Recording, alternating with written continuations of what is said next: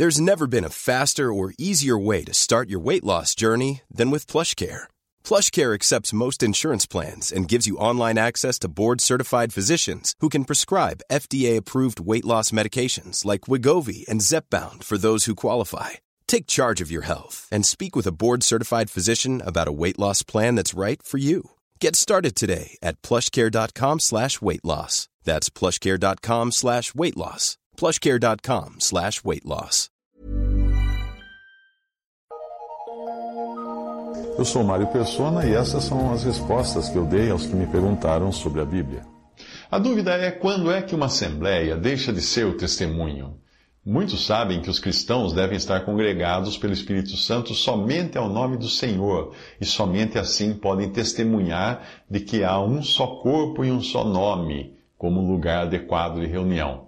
Mas quando é que uma assembleia assim reunida deixa de ser o testemunho de Deus na terra? Esta pergunta pode ser melhor respondida por uma resposta dada por John Nelson Darby. A seguinte pergunta: O que seria suficiente para uma assembleia deixar de ser o testemunho de Deus? Darby escreveu o seguinte: Em minha opinião, a pergunta por si só já é um grande equívoco. Ou seja, a ideia de que o principal objetivo dos santos seja o testemunho que levam. A ideia não é novidade para mim, mas aquilo em que tenho insistido, nem me lembro há quanto tempo, talvez 30 ou 40 anos, de que quando o objetivo da Assembleia ou de uma Assembleia é levar um testemunho, os seus membros acabarão sendo um testemunho de sua própria fraqueza e ineficiência.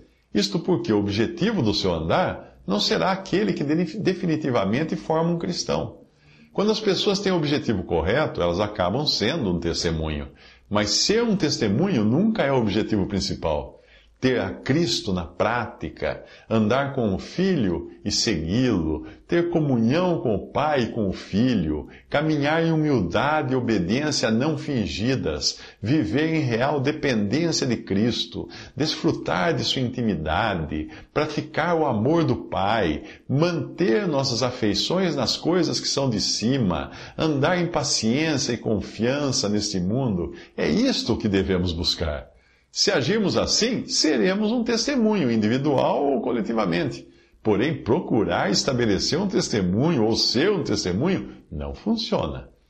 Moisés não procurou fazer sua face brilhar, e nem mesmo sabia que isso estava acontecendo quando ocorreu. Foi algo que aconteceu quando ele esteve com Deus. Até onde tem observado, sempre que cristãos decidem ser um testemunho, eles acabam ficando cheios de si e não percebem se gabando de possuir muito de Cristo. Uma face brilhante nunca enxerga a si mesma. O verdadeiro coração está ocupado com Cristo e, em certo sentido e medida, o ego é deixado de lado. O pensamento correto não é pensar, seja lá o que for, de si mesmo, exceto quando precisamos nos julgar. Você não pode querer ser um testemunho, a menos que esteja ocupado com o pensamento de ser um, e isso é pensar em si mesmo. E como já disse, é o que eu tenho visto acontecer. Um dos primeiros sinais do mal nesse sentido foi a reunião de Manchester. Os irmãos estavam pensando em si mesmos e falando de si mesmos, não de Cristo. Querer ser Filadélfia era o espírito de Laodiceia. Como costumo dizer com frequência, acreditei que Deus estivesse fazendo essa obra, mas fazer as coisas no sentido de querer ser algo foi exatamente o oposto. Filadélfia continua até aqui, continua aqui até que Cristo venha. Ela tem a promessa, por guardar a palavra da paciência de Cristo, de ser guardada da hora da provação que está para vir em todo o mundo e a promessa de que Cristo voltará logo. Eu creio que haverá um testemunho de Filadélfia muito mais efetivo.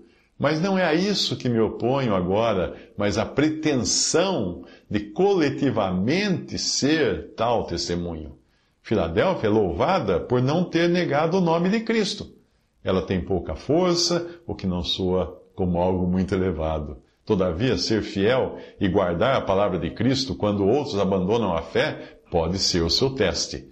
Desejo sinceramente ver os amados santos entregues à total devoção, força e constância da comunhão, mas isso não significa a pretensão de ser algo que caracterize essas coisas. Esse texto foi extraído do livro Letters de John Nelson Darby, volume 3. Visite respondi.com.br. Adquira os livros ou baixe e-books. Visite 3minutos.net. Baixe o aplicativo